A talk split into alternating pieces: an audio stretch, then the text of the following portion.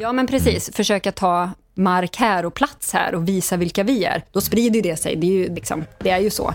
Bara att vi har ett CNN-samarbete är ju superstort.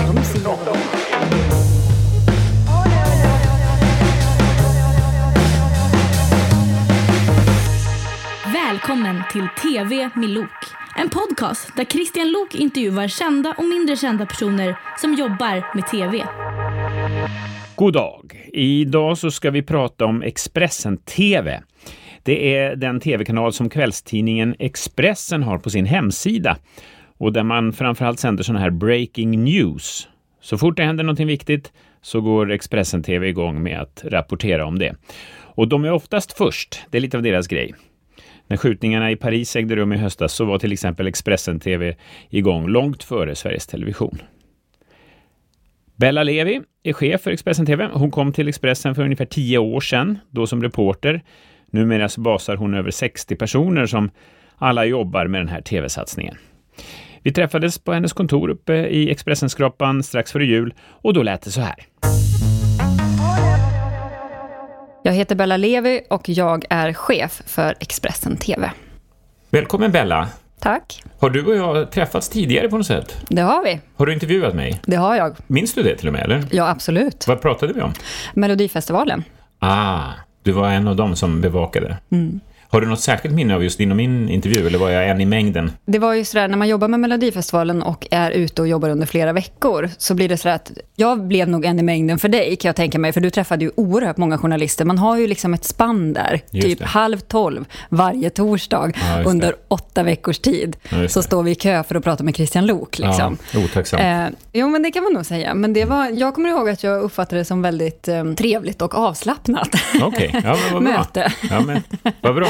Ja. Men det stämmer nog. Det var ju någonting med att man var lite rädd för just kvällstidningsjournalisterna, ja, för att ni ville ju alltid hitta någon sensation. Ja. Så att eh, jag fick någon så här hummervatten i ögat på någon fest. Då blev det en halvsida. Liksom. Nej. Så, ja. Men jag vet inte om det var du eller om Nej. det var någon annan. Sen blev jag nöjeschef och då tog vi bort delar av den bevakningen faktiskt. Okej, okay. du ser. För att eh, ibland behöver man inte skriva om att det kommer... Nej, Nej, exakt. nu är du chef för Expressen TV. Ja. Vad är Expressen TV? Ja, men du formulerade det ganska bra när vi bokade det här. Vad är framtidens nyhets-tv? Och det skulle jag nog säga att det är väl det som det är. Sen är ju frågan, vad är framtidens nyhets-tv? Och när det gäller Expressen-tv skulle jag nog säga att det handlar om att vi gör kvällstidning i den rörliga versionen, skulle jag väl säga. På samma sätt som en, en ingress i en kvällstidning är lite kortare, lite rappare och går rakt på sak, så skulle jag nog säga att det är så vi gör tv också. Eller målet på något sätt. Mm. Delvis. Och om man jämför med andra tv-kanaler, vad är liksom er grejer? Skulle du säga? Jag skulle nog säga att vi, i alla fall idag, är jävligt snabba. Och rätt opretentiösa. Det är liksom bara så här, plattan i mattan, ut och kör. Tänk inte på att ställa skärpan det första du gör, utan det tar vi samtidigt som vi rapporterar. Mm. Är du på väg i en taxi, så sätt på Skype och så kör vi. Liksom. Mm. Det skulle jag nog säga är, är väldigt utmärkande också. Ja, det är ja. lite min bild också ja. när jag försökte sätta in er i en box. Ja. Alltså att det är, ni är väldigt snabba, Mm. På bekostnad av att det blir lite ytligt och kanske inte helt trovärdigt. Man vet inte riktigt om det är sant eller inte hela tiden. Är det så? Håller du med? Nej, jag gör faktiskt inte det. Vad men, menar du med inte jo, sant? Men, med att, vi kan ju diskutera det. Ja. Den här snabbheten gör ju att ni inte alltid hinner kolla era källor, eller dubbelkolla att det har hänt, gissar jag. jag. Jag känner inte igen det riktigt, om okay. jag ska vara helt ärlig. Mm. Men jag skulle nog säga att vi väljer nog att dubbelkolla, alltså trippelkollen gör vi nog på vägen. För är det så att vi alltid ska sitta och vänta på att få en fullständig bild av sammanhanget, då förlorar vi tid på det. Mm. Då är det bättre att sticka ut och i sådana fall vara väldigt tydlig. Om det inte går fram, det handlar ju om en tydlighet mot tittarna. Att så här, vi vet inte vad det här är riktigt än, mm. men vi är på väg för att undersöka det. Då kanske den tydligheten måste förstärkas kanske. Men jag tror att sitter vi och väntar på att få bekräftat allting, då kommer vi förlora massor på det. Och det är inte alltid man får det bekräftat förrän lite för sent ibland, utan alla förstår sammanhanget ändå, på grund av vittnen på plats eller liknande. Liksom. Så det är ju en superbalansgång. Och vi kommer gå på nitar, vi kommer göra fel, vi kommer göra rätt och vi kommer liksom få ändra oss. Så. Men eh, det får vi väl liksom ta. Men jag skulle nog inte säga att det är sådär att vi sticker ut och inte berättar verkligheten. Men det sa jag inte heller. Nej. Utan det, det, kan ju vara så att det är vid första rapporten är 12 döda, så visar det sig vara två. Eller något sånt. För att någon sa det var precis. säkert Och då, tio. då, precis, och då, det är ju där vi måste i sådana fall vara väldigt tydliga med att vi har hört, det de säger, det sena, den senaste informationen som kommer ut handlar om att det pratas om, eller det, det liksom spekuleras om 12 människor, men häng med för vi kommer utreda detta. Liksom. Jag tror att det är där, och där är det väl sådär, det är svårt att komma in om vi sänder, en, sänder i fem timmar om en händelse och så kommer man in precis när det har startat och så ser man senare, om man då inte följer med i sändningen, så kommer man in tre timmar senare och säger, ja men så där var det ju inte som jag hörde från första början. Och då är det ju för att vi startar från början utav händelsen. Så snabbhet är Mm. en av era eh, konkurrensfaktorer kan man säga. Ja, och sen hörde jag eh, en eh, vis kvinna säga att där ligger SVT och liksom TV4 också på. Och där kan det vara så att vi så här, vi kommer inte alltid kanske vara snabbast. Men vi är det just nu skulle jag faktiskt säga. Sen får vi se hur länge vi är det. Men jag tror att vi ligger vi har någon så här jäklar anamma inställning som jag tror faktiskt inte fin- det sitter i blodet, i vener liksom på något sätt hos oss. Du menar Ja. i kvällstidningshuset? Ja, säga. precis. Hos oss. Ja, men precis. Vi som jobbar, jag skulle säga specifikt på Expressen, att det är liksom lite mer framåtlutat. Okej. Faktiskt. Det är nog svårt att slå det. Varför det? Jag tror att eh, inom SVT är man inte, jag säger inte att man är tillbakalutad, men det är en större organisation och det är lite kanske segare i starten. Och man är rätt bekväm, för man har ju sina tittare liksom. Ja, du tror att det är det och inte att journalisterna på SVT tänker okej, nu har det hänt någonting, nu ska vi kolla om det här är sant, relevant men det- och, och, vet, så här, och så tar det ett tag och så, så Jo, går de ut med en, kanske en hundraprocentig korrekt beskrivning av vad som Ja, hänt. precis. Om vi är tydliga med att vi har hört eller vi har källor på det här, vi kanske inte väntar med att få de källorna bekräftade från sex olika instanser, utan vi kanske liksom kör på, annars kan man inte göra några avslöjanden, eller man kan inte göra grävande journalistik om man ska sitta och vänta på att folk alla ska sätta en bock att det här är okej. liksom. Någonstans måste man ju våga köra. Och jag tror att vi har en annan liksom, mentalitet i det än vad man vanligtvis har på. Jag tror inte man har det på TV4 heller på samma sätt. Nej. Vi jobbar på olika sätt. Liksom. Vilka är era största konkurrenter skulle du säga, eller den största konkurrenten? Är det Aftonbladet? Ja, det är det. Och Aftonbladets TV då? Ja, jag tycker att det är lite svårt det där. För, ja, men det är det nog. För vi ska ju inte göra SVT TV, vi ska inte göra TV4 TV heller. Men jag skulle nog... Det är svårt med... Aftonbladet är ju oerhört stora. Men vi är ju också det, liksom. Jag skulle säga, när det gäller webb, ja då är det absolut Aftonbladet. Men jag tycker att det är lite svårare, för att idag jobbar vi på olika sätt. Vi har ju en konkurrens med, till exempel, hur bra är man på Facebook-användandet? Hur sprider man material?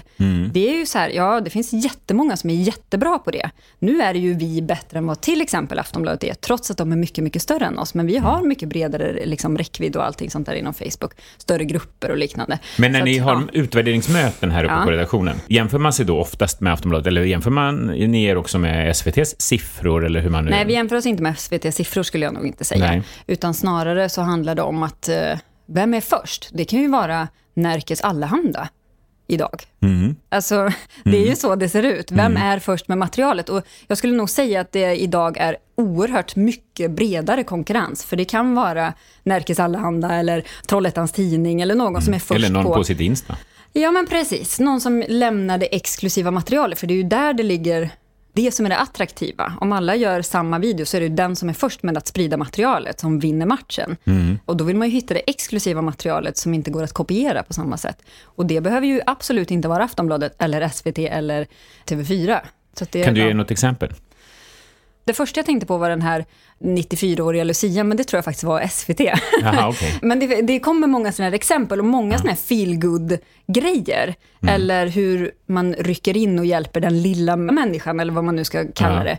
Det är ju sånt som många, till exempel lokaltidningar, gör, som de är väldigt bra på, för de är ju nära sina läsare på ett helt annat sätt. Och då gör de ett rörligt material Då gör på de det? Mm. rörligt material på det. Och då kan det ju vara så att delvis så kanske de vill att ha hjälp med att sprida det. Men då är det ju så här, de vill ju behålla sitt material, för får de snurr på det så, ja då sprids det ju. Då är det ju jättemånga som tittar på deras lilla tv-klipp i deras lilla egna tv-spelare. Liksom. Det är ju jättehäftigt. Vad ser du för risker med den typen av eh, journalistik? Jag skulle nog säga det exemplet som du tog med att man på SVT kanske väntar med att få bekräftat, eh, att dubbelkolla källor, att sådär. Det, jag tror att det absolut är en stor utmaning att saker och ting inte... Alltså det går ju redan fruktansvärt snabbt idag. Men när det gäller rörligt så är det ju så att där pratar ju människor, där agerar ju människor på ett helt annat sätt. En stillbild är ju en stillbild, där kan man blurra och det mm. kan man göra, men människor, alltså, det är ett material som är svårare att hantera. Plus att säger du någonting så har du sagt det liksom.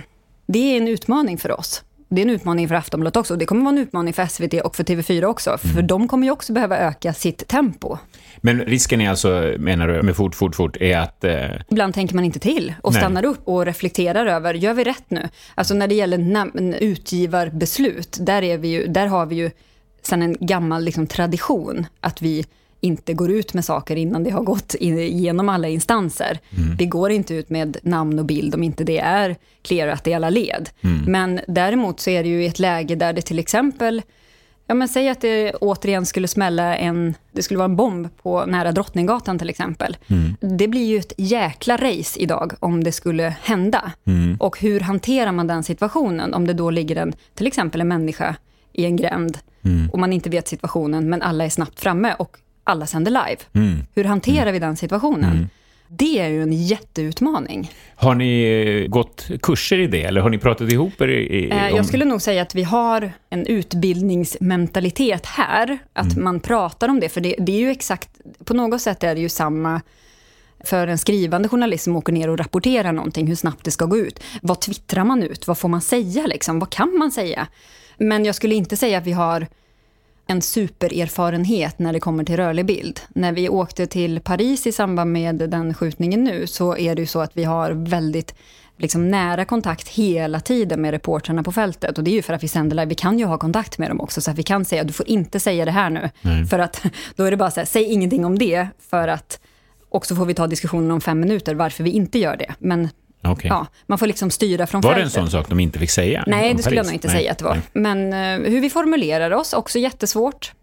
Terrordåd, terrorattack. Mm. Vad säger man mm. i ett sammanhang där mm. man också samtidigt känner väldigt mycket för människorna som har utsatts för ett dåd? Mm. Vad säger man? Mm. Och hur mycket kan man prata om sina egna känslor? För det blir ju ganska även en person som eh, Anna Hedenstam, som är en av våra programledare, det är ju sådär, man måste ju ta det där och man står och pratar i kanske inte en halvtimme, utan man är ute på fältet och pratar i fyra timmar. Mm, mm. Det är liksom... Om och om igen, samma grejer. Ja, ja. precis. Mm. Så det är en jätteutmaning. Men vilken skillnad från för tio år sedan när du kom hit som skrivande journalist och du skrev en artikel om något som hade hänt. Det fick gå igenom flera chefer, man kunde rätta formuleringen, man kunde mm. ändra ordet terrordåd till mm, terrorattentat mm, och så vidare. Mot det här som bara måste gå på sekunden, för nu är Aftonbladet redan ute. Vi måste ut! Precis. Det är ju väldigt speciellt. Jag ser att det glittrar lite i dina ja, ögon för du tycker det, det är roligt. Ja. ja. ja. men och det är så här, en del, man, man är olika. Jag som person funkar väldigt bra i de sammanhangen. Jag är väldigt, väldigt lugn. Mm. Visst, det är ju en erfarenhetsbit också, men det är väldigt sällan vi sitter i en situation där det inte händer det en sån händelse som hände i Paris ganska nyligen. Då är det verkligen så här, då är det allman till årorna, mm. på riktigt. Mm. Då sitter jag i ett telefonmöte med alla av de högsta cheferna här, så går vi igenom hur ska vi hantera den här situationen, vilka människor är mest lämpade till att åka, vilka har erfarenhet, hur ska vi prata om det här, vad har vi för uppföljningar direkt och då är ju liksom ja, mitt i natten, mm. alltid. Och då, så fortsätter det varje natt. Mm. Så det är ju inte sådär att vi bara släpper iväg folk vind för våg, utan det är ju ett oerhört arbete och det är ju sen gammalt. Liksom. Mm, jag förstår. Men snabbare. Men snabbare. Mm. Ni har ju vuxit väldigt snabbt här. Du tillträdde för, eh, ja, i oktober. Ja. Och eh, ni har börjat anställa massa nya profiler också. Mm. Värvat tunga namn från Rapport mm. och TV4 och så här. Hur tänker ni kring det? Delvis så tänker vi att vi behöver det för att signalerna utåt skulle jag säga. Att nu är det på riktigt. Nu är det allvar, nu gör vi tv på riktigt på något sätt. Även om vi gör det snabbare, mm. längre. Ja men sådär. Jag tror att det behövs. Sen tror jag att det finns, eller jag vet att det är så att människor som har jobbat många år i en bransch kanske känner att det är dags att göra någonting annat. Och då är ju det här mediet i den här formen väldigt lockande skulle jag gissa och delvis vet jag att det är så. Man tilltalas utav att Känner man samma, att man gillar när det går snabbt och när man får vara där det händer, då tror jag att man tilltalas av det här och, och dras till det. Så när erbjudandet kommer, så är man inte sen på att hoppa på det. Liksom. Men det är klart att utåt sett så handlar det om att vi behöver en tyngd till oss också, att det här är på riktigt. Ja. Ett ansikte från Rapport ger er trovärdighet. På samma sätt som att vi väljer att, eh, ja men som Malin Ros, som, eller Pascal som gör våra långintervjuer. Det ger ju en, man vill bli intervjuad utav Malin Ros eller utav Pascal. På samma sätt som man kanske vill bli intervjuad utav Anna Hedenstam eller ett ansikte man känner igen som ger en tyngd och, eh, och sådär. Men är det också att skaffa lite liksom, tyngre journalistisk trovärdighet som man till exempel tar över? Nej, det skulle jag nog inte säga. Inte det, utan Nej. det är mer igenkänningen. Och sen är det ju erfarenheten. Vi har ju inte... Hur för man sig i TV? Ja. Nej, men för det hade jag en liten reflektion över. Att Ja. ibland, när det går så fort och det är de här unga tjejerna och killarna i rutan så är de ju inte alltid jätteväl formulerade. Nej, Eh, och det är ju inte konstigt, Nej. för de har ju ingen erfarenhet. Nej, nej. Och då är det ju bra att ta in personer som har det. Sen så har vi ju tagit hjälp av Karin Bülow Anna Hedenstam till att utbilda och hjälpa till. Mm. Jag har ju kommit in lite sent till det här jämfört med vad de gjorde när vi drog igång det här. De var ju med från början och det, det har funnits eh, tid till liksom utbildning och sådana där saker. Sen måste vi hålla igång det där hela tiden och då är det ju inte Mm. så att Anna Hedenstam håller i utbildningar hela tiden. Men det är ju så, det här är nytt för oss. Mm, jag förstår. En reflektion jag gjorde, ni hade er Nobelsändning eh, i 12 timmar, eh, Ja. Nobelfestligheterna var. Då hade ni ju värvat han Hannes ifrån eh, Ja. Rapport-redaktionen. Precis. Det igenkänt. Då fick han dansa wienervals där med någon från Let's Dance. är det bra för trovärdigheten? Ja, varför skulle det inte vara det? Ja, men det är svårt att se Anna Hedenmo då från oss kanske Mm. göra sådana saker. Men vore det inte roligt om hon gjorde det? Vi är ju en kvällstidning. Många har ju det här exemplet med Göran Persson när han var med och dansade med den här kossan Ja. i barn-tv. Inga andra paralleller till Hannes igår. Nej, verkligen inte. Nej, Nej, det- det var väldigt fall det- nej, men precis. Men, men det var det första som dök upp. Det är så här, ja men det finns väl ingen regelbok som säger att det här, varför skulle inte Hannes kunna dansa vals? Det är väl sådär, man gillar när prins Carl Philip ställer upp och träffar David Helenius i, Helen, i Helenius hörna, för att man får se en annan bild av någon. Mm. Vi vet ju att man tilltalas av att se människor som vanligtvis sitter i ganska strikta positioner. Man gillar att se dem i en annan utformning. Var det inte... Visst berättade Fredrik Reinfeldt att han lyssnade på Dabas? Var det, tillsammans, var det hos dig han gjorde det? När han Mm, faktiskt, dig? ja. Precis. Man gillar den. Nu har ju det, den stackaren fått höra Mm. det rätt, lite för mycket. Men man gillar att veta saker och se saker från någon som man har en ganska strikt bild. Mm. Men Man är det mår inte, bra. Jag förstår det. Men samtidigt är det inte svårt sen att återvända till nyhetsuppläsarstolen vid en stor kris, leverera de nyheterna till svenska folket när man just har dansat wienervals. Eller Du ser inga problem med det? Nej, jag gör faktiskt inte det. Jag tycker inte att det är ett problem heller om Tilde de Paula gör en cancergala tillsammans med Kristin Kaspersen och samtidigt tre dagar senare hänger upp och ner i Morgonstudion med Peter Gide som liksom håller fast henne där. Jag har faktiskt inget problem med det, för jag Nej. tycker inte att hon förlorar sin trovärdighet genom att hänga upp och ner i studion. Sen kan man ju prata om man tycker att det, man behöver göra det varje vecka, men jag tycker faktiskt inte att det är ett problem. Så länge man har en balans i det. Det skulle vara konstigt om vi har en sändning från Paris och i nästa stund så går Hannes ut och gör det här, i, fast det ska vara som i ett annat forum. Mm. Men nu var det under en Nobelsändning och då tycker jag att det är okej. liksom. Ja. Ni har precis gått in i ett samarbete med CNN. Ja, Vad går det samarbetet ut på? att vi eh, delvis får material, eller får, men ja men precis. Vi, vi får använda oss av deras material i våra sändningar och de får gärna använda vårt material i sina sändningar. Okej, ja. Mm. Det är så eh, formulerat. Så att det, rent teoretiskt kan det dyka upp eh, Absolut. Hannes dansar wienervals i CNN. Ja. Ja. Mm. Betalar ni för det också, eller? Jag vågar inte gå in på det där överhuvudtaget faktiskt. Delvis för att det är supernytt och delvis för att vi inte ska prata om det överhuvudtaget. Okej. Men jag tycker att det är superfett, som man säger här på vår omtalade redaktion. Ja.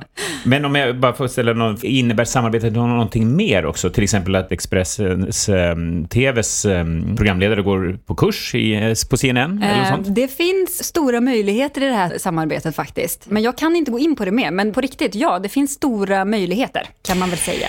Om jag försöker få en bild av vad Expressen TV är, så för Mm. mig har det varit så att om det händer någonting, jag får någon flash eller någonting, då slår jag på Expressen TV, för jag vet att då är ni säkert redan igång och rapporterar om det här. Ja. Så jag ser det som i första hand som en nyhets-TV, breaking news-grej. Men ni har också vanliga program? Eller var kommer CNN in i bilden här då? Delvis om man säger, vi har ju ett USA-val som kommer till exempel. Men jag skulle också se det, ja, men jag skulle nog se det som att ja, där kommer, i våra breaking news-sändningar så kommer du kunna se CNN-material. Men också på andra platser på sajten, liksom, i rörlig form. Och det är nog ja, i, det, i de sammanhangen som det kommer synas. Vi använder ju oss av AP eller Reuters på andra platser också, liksom, i andra pla- under händelser. Så att, eh, jag skulle nog säga att ja, där kommer du se CNN bland annat. Jag förstår. Är det så att eh, ni också kommer göra egna program? Ni kanske gör det redan? Ja, förlåt. Alltså, Ehm. alltså färdiga program som inte är breaking news, utan Ja, du menar som ett... motions och Ja, hälsoprogram? precis. eller? Jo, men absolut. Men jag skulle inte säga att det är vår huvuduppgift. Jag skulle nog säga att vi ska liksom göra...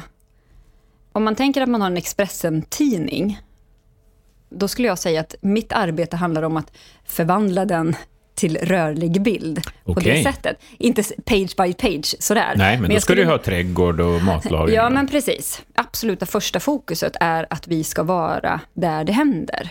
När det händer stora nyhetshändelser. Sen kan man som kanske tittar idag ifrågasätta varför, sådär, varför gör ni den här tre timmars sändningen ifrån Ja, det kan vara vad som helst egentligen. Och det är sådär, ja, vi är ju ganska nya på det här. Vi måste liksom testa oss fram. Vad är det folk vill se? Vad är det man vill ha? Vad finns det som liksom vi kan leverera och som folk är intresserade av, som man kanske inte riktigt har koll på än. Liksom. Samtidigt så vet vi ju till exempel, nu tar jag en parallell till Parishändelserna, men det är för att det är den, en av de större händelserna som har hänt ganska nyligen. Men vi ser ju att folk hänger med väldigt mycket i de sändningarna och att det finns ett stort intresse för att vi kanske gör vinklarna som andra kanske inte gör. Att vi är verkligen på plats dygnet runt och rapporterar. Och det är, ja absolut, folk, de flesta kanaler är väl det, men vi kanske gör det på ett sätt som vi tar in tittarna på ett annat sätt via sociala medier eller ja, sådär. Just Så i Paris skulle- var ni ju också först, eller bland de första. Ja, vi var först. Ni var först, ja. SVT var inte först. Nej, det var Nej. verkligen inte. Nej.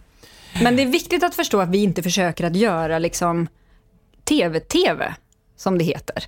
Eller gammel-tv. Det är inte det vi försöker göra. Nej. Utan vi ska ju göra tv på vårat sätt. Och det som vi faktiskt har en oerhört stor läsarskara. Vi har ju, vi har ju ett stort antal människor som varje dag läser Expressen. Det är ju oerhört, flera hundratusen människor som läser Expressen.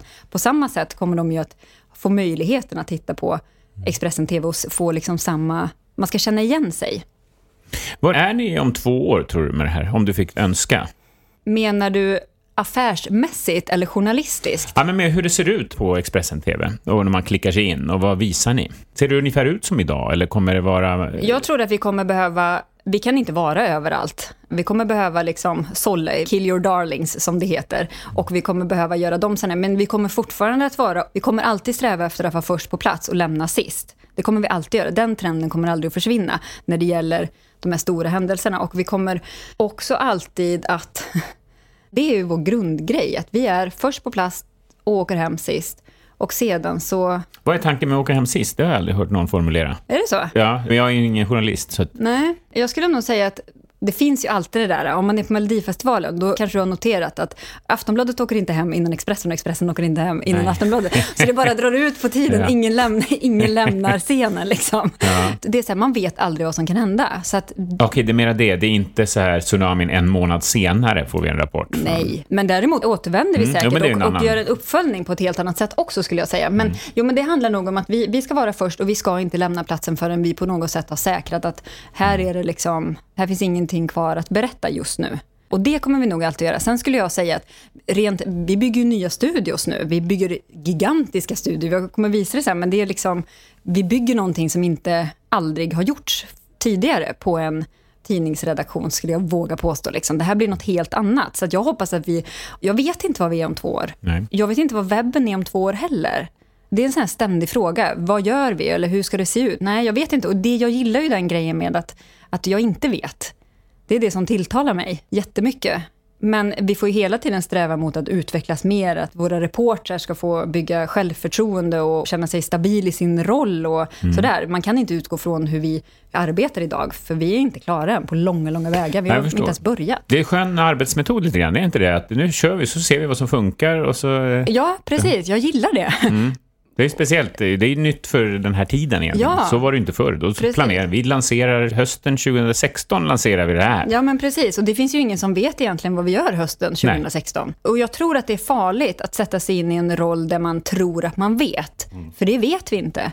Vi vet inte hur användarna Alltså de som tittar, de som läser, de som har mobiltelefoner, alltså som har med sig mediet hela tiden. Vi vet inte hur de om ett halvår väljer att titta, läsa, använda sig Så det finns inte ens några målsättningar för det, Expressen Det är klart att det finns mål, men jag tror att vi får inte låsa oss vid mål. Om vi har ett mål att så här ska det se ut 2016 så måste vi också vara beredda på att riva dem. Inte mm. kontrakten kanske, men liksom målen på något sätt. att Okej, okay, det här tog oss i en annan riktning. Vi hade ju liksom vissa trafikmål, de har vi redan gått förbi. Vi hade de här målen, de har vi redan gått förbi. Då måste vi ju lägga om kartan. Landskapet ser inte likadant ut. Mm. Det tror jag också är svårt för en organisation som SVT, eller kanske TV4 till och med, även om TV4 är liksom en yngre organisation. Vi har ett helt annat tänk här. Mentalt så vågar vi kanske riva snabbare än, än många andra. Är det ett uttalat mål att gå förbi Aftonbladet TV? Eller är, är ni nöjda inte. med tvåa positionen? Man ska aldrig vara nöjd med tvåa positionen. Jo, men eh. Avis, biluthyrarfirman, We Try Harder, de har levt på det i 30 år. Men det finns någonting ganska, inte kanske sunt, för det kanske det absolut inte är, men det finns någonting som är rätt eh, bra i drivet när man inte är etta. Det finns väl någonting som, delvis skulle jag vilja säga så här, nej men det är väl bra om vi är tvåa, för då kämpar vi alltid. Mm. Vi, får inte, vi har den här framåtlutade positionen då hela tiden. Mm. Men det är klart att man vill ju alltid vara bäst, så det är ju två man får inte vara lugn på toppen i sådana fall om, om när vi väl kommer dit. Liksom. Mm. Ja, men precis. Det är liksom, nej. Du själv är ju som sagt nyhetsjournalist och nöjesjournalist ja. mm. och eh, började på Expressen för tio år sedan. Och nu har du blivit chef för det här. Hur eh, vidareutbildar du dig? Hur inspireras du? Åker du runt på mässor? Eh, läser du chefsböcker? Liksom, hur ser ja, ja så här, jag kom tillbaka 2016, jag vet inte, för jag är ganska ny på jobbet. Ja. Jag är inte ny som chef, det har jag varit under ganska många år. Men ja, och någonstans är det väl det som är min första viktiga bit, för det finns inte någon redaktion som... Vi kan inte ta oss mot ett mål om inte redaktionen funkar och att vi strävar mot samma mål. Min första period nu har varit att liksom bygga en teamkänsla och det är 60 personer som jag liksom har dagliga samtal med och jag faktiskt har... Jag möter varje person en timma och prata med den personen för att bilda min uppfattning över vad är det för människor vi har i den här organisationen. Alltså när de börjar jobba, eller alltså ja, men, under din tid här nu så har du tagit en timme med varje person? Precis, mm. och det är ju delvis för att vi har hämtat människor från den övriga organisationen som aldrig har gjort tv. Vi har tagit in människor som bara gjort tv. Vi har nyutexaminerade journalister som har gjort tv men endast i utbildning. Det är så här, vi har en jättestor grupp som är jätterörlig, som vi måste hitta en form för. Nej, jag åker inte runt på mässor nu, för där tror jag inte att jag gör någon nytta. Nej. Och det tror jag att man ska, liksom, för det är ju som vi säger, ingen vet ju vad som kommer att hända. Ena stunden säger man att det här är det som är det bästa just nu. Men jag tror att det är bra att lyssna på de unga personerna som vi har här, hur använder de TV? Jag kan ju inte åka runt och lyssna på en föreläsare som har dratt samma föreläsning ett halvår, Nej. för då har ju landskapet förändrats under den perioden. Liksom. Mm. Men det gäller att titta mycket på konkurrenter såklart. Ja, jag tänkte, var får du din inspiration ifrån? Ja, men det är ju precis, det är ju mm. det det handlar om. Speciellt de som vågar någonting och vågar göra lite nya saker som funkar väldigt bra. Kan du ge något exempel på någon sån?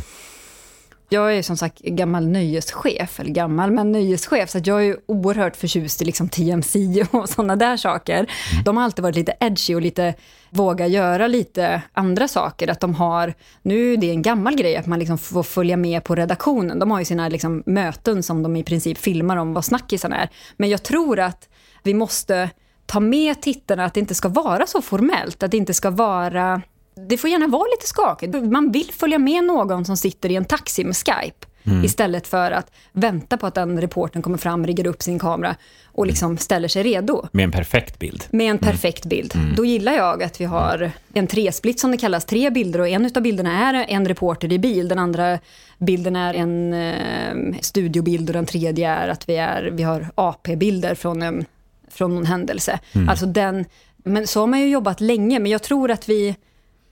Men vet du vad jag ehm, tänker på när du berättar det här? Jag minns när eh, ZTV började. Mm. Så var ju det lite mot det ett gamla etablerade TV, som då var ju bara SVT och TV4 egentligen. Så kom ZTV och gjorde någonting jättekonstigt och annorlunda. Och som du sa, icke-traditionellt. Så här kan man också göra. Är det lite så er roll ja, men det, det kanske här? är ett bra... Det är ju många som refererar just till ZTV i många mm. olika sammanhang för att man vågade göra någonting som stod utanför. Och det är väl, jag hoppas väl att man på något sätt kanske ska referera till, om tio år kanske man inte ens vet vad ZTV någonsin ens var. Liksom. Men det kanske är dags att säga att så här, ja men så som som det liksom var på Expressen-tiden i mm, början, mm. eller men någonting sånt där. Liksom. Mm, mm. För att eh, vi måste ju våga göra de här grejerna som ingen annan gör, för att annars kan vi inte förändra landskapet liksom, över hur det ser ut och hur vi rapporterar. Och Så, ni har ju ingen given plats heller? Allt nej, vi har ju inte det. Annars. Precis. Nej. Och det är ju superspännande. Jag önskar att jag så kunde säga exakt vad det är, bra exempel på någonting, men det är bara hur man jobbar på. Jag menar, CNN jobbar ju också så att man har ett enbens, man har ett stativ med sin iPhone på, mm. där man liksom gör stå upp och man gör sin grej. Mm. Så jobbar ju fler och fler och fler och fler. Frilansjournalister skaffar sig liveuppkopplingar. Man har en ryggsäck så att man kan sända live mm. istället för att leverera bara stillbilder. Mm. Det är liksom, vi ser bara mer och mer sånt, i alla fall i Sverige. Jag kan inte prata så jättemycket om hur det ser ut i övrigt, för vi måste ju på något sätt konkurrera med det vi har här också. Eller främst skulle jag väl säga. Försöka här i ta, Sverige? Men. Ja, men precis. Mm. Försöka ta mark här och plats här och visa vilka vi är. Då sprider det sig. Det är ju, liksom, det är ju så. Mm. Bara att vi har ett CNN-samarbete är ju superstort. De ser ju vad vi gör och mm. ser att vi gör någonting som är i uppstarten av någonting som kommer bli rätt coolt. Vet du om de på scenen har använt något av ert material och visat? Nej, men jag vet att det var på tapeten igår när det var en person som inte hade några kläder på sig utanför. Ja, jag såg faktiskt det just när det hände, för det var ju typiskt, ja. ni låg i en studio, ni pratade om kläder eller något sånt där till Nobelfesten och plötsligt så säger studioprogramledaren att eh, vi kastar oss direkt till Konserthuset, det håller på att hända någonting. Och eh, man bara ser en skakig kamera som filmar marken och sen så lyfts den där upp och sen så springer kameran efter två polisen som har en man mellan sig som är naken. Ja. Det ville de visa på scenen. Eller? Ja, man kan väl säga att det fanns ett visst intresse. intresse. Ja, jag förstår. Ja. Jag ja. tänker också så här, tänk om han, eh, alltså, ni visste ju inte vad det skulle vara när han kom med kameran. Ja, jag vet. Mm. Det är en risk man tar väl också, va? Absolut. För det går ju inte att sudda. Nej, precis. Och det är ju exakt det som vi pratade om tidigare. Mm. Det är ju sådana slags risker. Och då är det ju i ett läge där en erfaren människa i ett kontrollrum till exempel måste hjälpa till att styra reportern som är på plats i örat. Mm. Liksom, ja, filma direkt. inte könet. ja, ja, ja, precis. Ja, precis. Eller om, eh, om det hade varit, eller, säg att han var blodig eller något Precis, mm. exakt. Det är ju sådana saker som jag gissar, det, det kommer nog, inte bara att det kommer bli ett, en utmaning för Expressen, utan för alla när det ska gå så fruktansvärt snabbt nu. Mm, Då mm. kommer misstag att ske. Det kan vara lika väl SVT som sitter i den sitsen, eller TV4, eller Aftonbladet eller Expressen. Mm. För att det är klart att sådana här saker kan gå snett. En helt annan grej. Innan vi började här så sa du, medan du riggar upp Christian så går jag min lilla runda. Ja, så går jag en runda. Ja. ja. Vad var det för runda? Vad gör du på din runda? Jag kollar läget. En del sitter och jobbar med program som vi alltså, pratar med. läget på redaktionen? Ja, men precis. Mm. Ja. Absolut. Vi håller på och riggar upp och bygger i våra två studior. som vi håller på med. Det måste jag bara stämma av. Är läget okej okay där? Sen så kanske jag går förbi deskreportrarna och kollar så att allting är lugnt där. Sen kanske jag går förbi någon som jag ska prata med senare idag. Så frågar den, vill du ha kaffe när vi ses? Sen pratar jag med eh, desken. Vad har vi på gång? Hur har det gått på morgonen? Ja, men så här, avstämning. Jag har goda erfarenheter för att jag själv har en chefredaktör som agerar så. Thomas Mattsson är en person som han är väldigt med. Han är här. Jag har haft andra chefredaktörer i andra sammanhang som kanske inte har varit lika mycket här. Han har alltid varit det, även när han var... Jag tror att det, man var chefredaktör för digitala medier också, om jag inte mm. minns fel. Då det bara var det digitala. Men han har alltid varit här i lokalerna och går förbi och pratar och ser liksom vad som händer. Han vet i princip vad alla heter och vad alla gör och hur de har kommit mm. in och liksom sådär.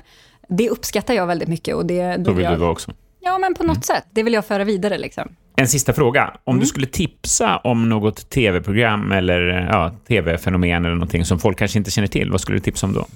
Det där är ju väldigt svårt, för är man insyltad i det här har man ju ganska liksom mycket koll. Men välj något, alltså det är klart att nördarna vet vad det är, men, ja, men precis. den breda allmänheten. Som är vårt eget eller som är all, ah, rent allmänt? Ja, rent allmänt. Ett eh, tv-tips helt enkelt.